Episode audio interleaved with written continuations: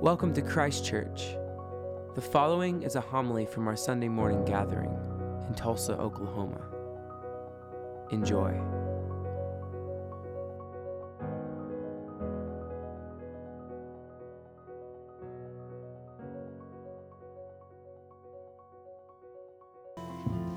The Holy Gospel of our Lord and Savior Jesus Christ, according to Matthew.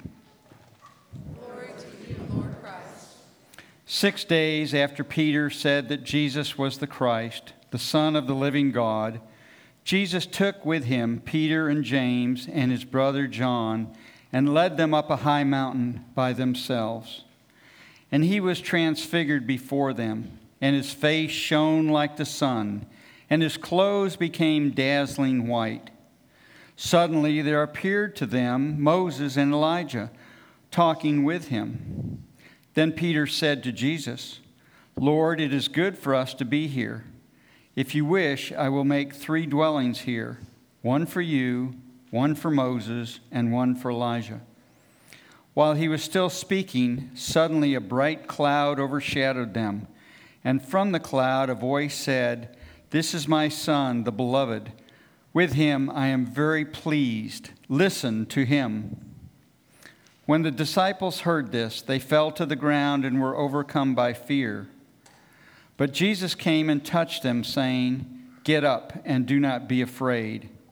And when they looked up, they saw no one except Jesus himself alone. As they were coming down the mountain, Jesus ordered them, Tell no one about the vision until after the Son of Man has been raised from the dead. May the words of my mouth and the meditations of all our hearts be acceptable in thy sight, O Lord, our strength and our Redeemer. Amen. Amen. Please be seated. This Sunday concludes the season of Epiphany that we've been celebrating for the last uh, several weeks. Epiphany is a time in which we recall how the light of the world who was born in Jesus Christ, that the God of Abraham, Isaac, and Jacob became one of us in Jesus Christ, that the Savior and Messiah of Israel is also the Savior for the entire world. That Jesus is not just the light for a few people, but Jesus is the light for all people. Jesus' birth and baptism, which begin this Epiphany season, point to the transition that is found in this transfiguration story in which Jesus comes off the mountain and heads to Jerusalem, where he knows that he will face death.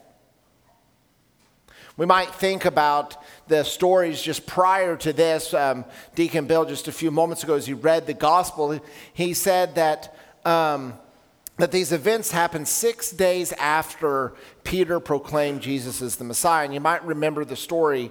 Um, Jesus asked his disciples, Now, who are people saying that I am? And um, they have different ideas. Well, some people say you're this person, and some people you say that you're this person. And Jesus says, Okay, but who do you say that I am?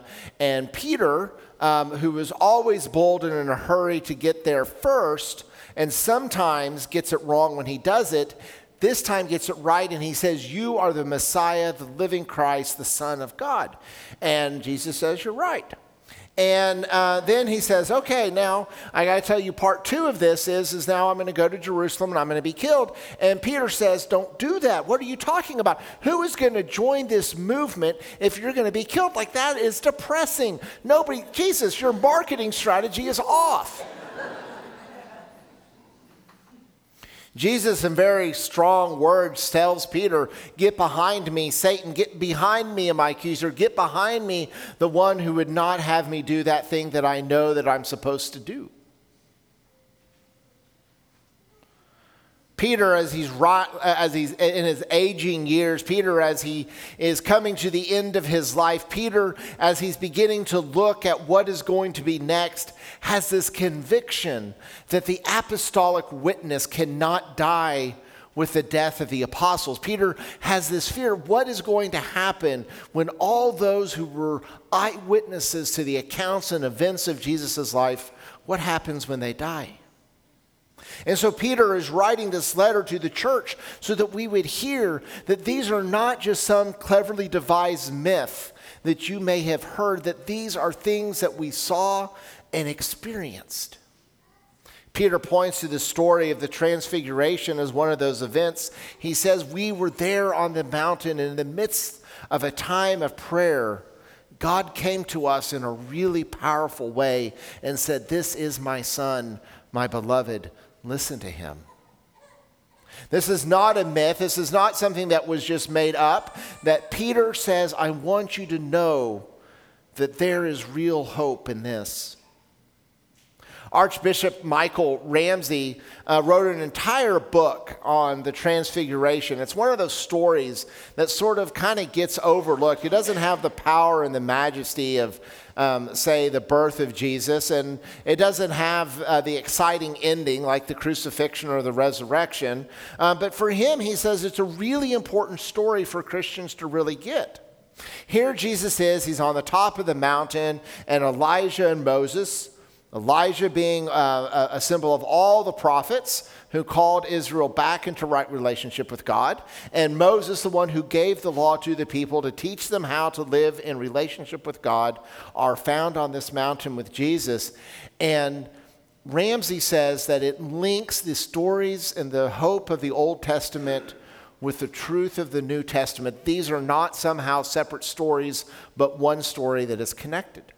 He also says that it's important to remember that the Creator God that we find in the Old Testament is the exact same redeeming God that we find in the New Testament. That they are not separate gods or separate stories, but one God that both creates and redeems.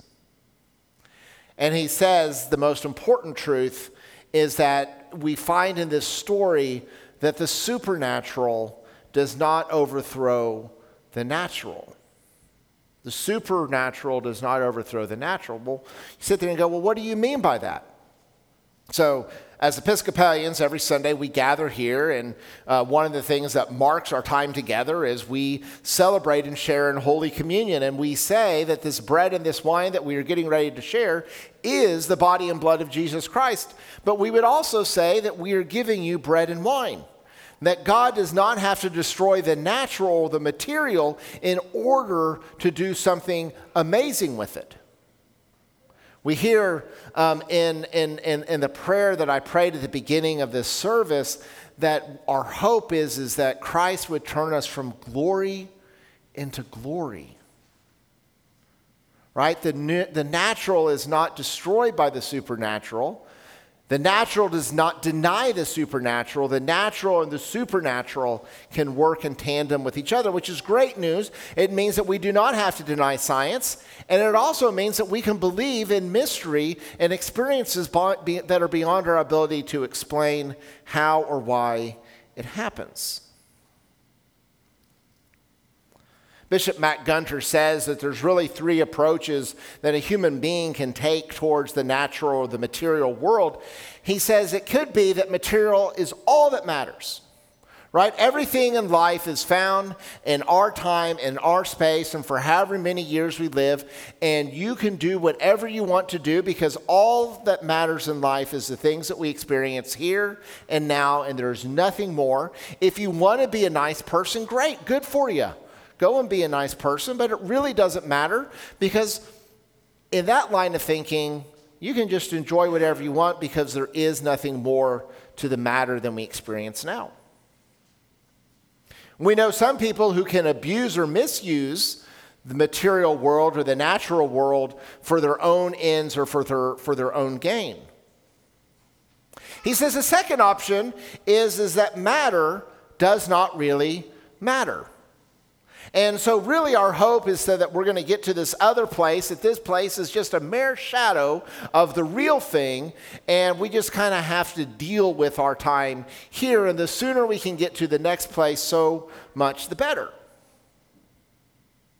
And if matter doesn't really matter, if the only thing that really matters is something that is beyond the things that we can taste, touch, see um, in this world, then the degradation of this world doesn't matter. The degradation of human beings in some ways doesn't matter either because this is simply a shadow of the real thing, and the sooner we can get there, the better. Bishop Gunter says, and this is sort of a tongue twister matter matters, but it is not all that matters, and it matters in a direction.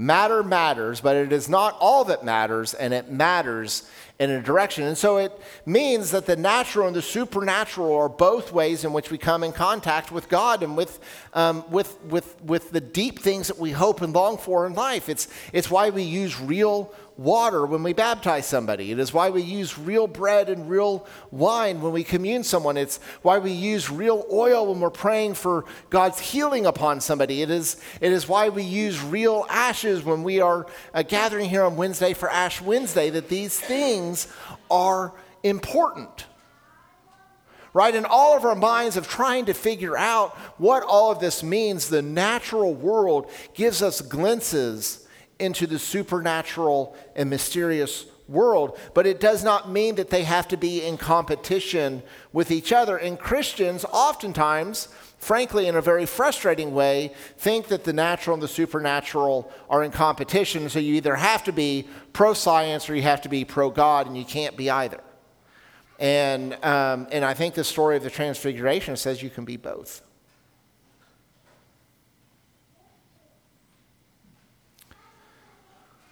Jesus uh, maybe captures this power of the natural and the supernatural working in tandem um, better than anyone.